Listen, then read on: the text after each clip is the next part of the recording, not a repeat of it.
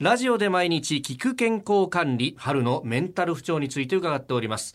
まあ、中高年の従来型のうつ、若年層なのか、まあ、新型のうつ、そして子どもたちの心の病と聞いてまいりました。えー、続いては高齢者のうつ病について、まあ、最近これもね、雑誌なんかで見出し飾ってますが、どんな特徴があるのか先生教えてください。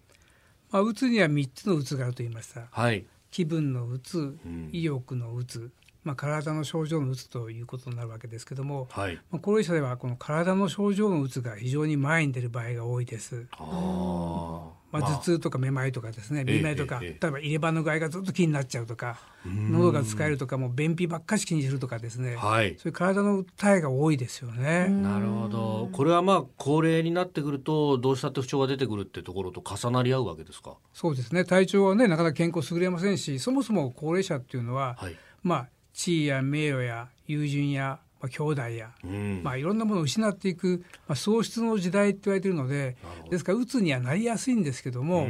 そういう中でさらに一歩進んでこちらに入り込んでしまうという場合があるわけです。お、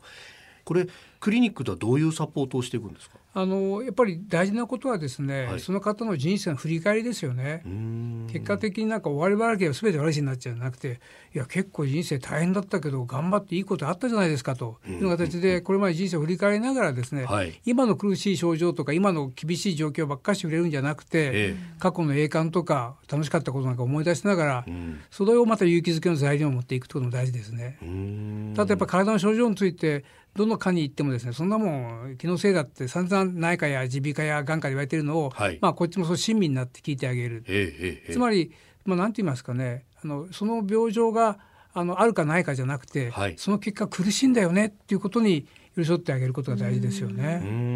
ん、あの周りとしてこう見ていて、やっぱそういうこういろんな症状出てくると思いますけど、うつかなっていうのは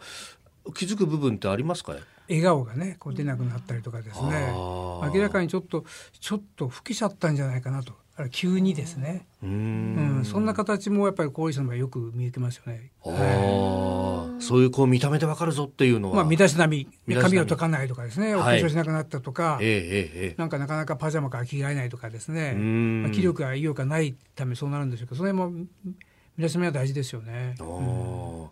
結構あのもうある意味仕事もしなくなって、ね、あの家にずっといるぞっていう風になると、じゃあ昼から好きな酒飲めるなって結構飲まれちゃうっていうような場合もあると思うんですけど。鋭い。それも今大きな問題なんですよ。はい、そういった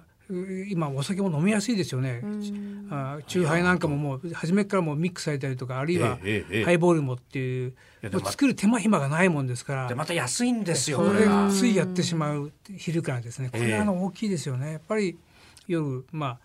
一段落ついて後にならいいけど、昼間からまずいですね本当に。ああ、そこはやっぱりメリハリはつけないとねっていうのは、うんはい、そのまあ会社を退職してやることがだいぶ少なくなったり、それこそ介護もなくなってきたりすると、こう自分の中の時間をどう使っていいのか分からなくなっていって、こう鬱になっていくってこともあると思うんですけど、それをこう防ぐっていう意味で自分の中でのこう楽しみなこと、趣味ですとかやりがいみたいなものを探してみるっていうのも大切なことなんですかね。大切ですね、うん、でもなかなか仕事を一本やりきたいってなかなか見つけるのは難しくて、難しいですよね、えー、でもやっぱり友達関係とか会社の オービー 関係とかですね、今幸いネットやですね ライン といったもので結構コミュニケーション取りやすいので、はいまあ、そういう形で横のつながりを持ちながらですね、まあ、時々みんなで集まってやるとかですね、そういうものも大事かなと思いますし、お孫さんなんかもやっぱりかなりいいパワーをくれますので、そのつけないがいいでしょうね。うん、うんやっぱりそういうところの次に何をするっていうのを見つけてあげるサポートも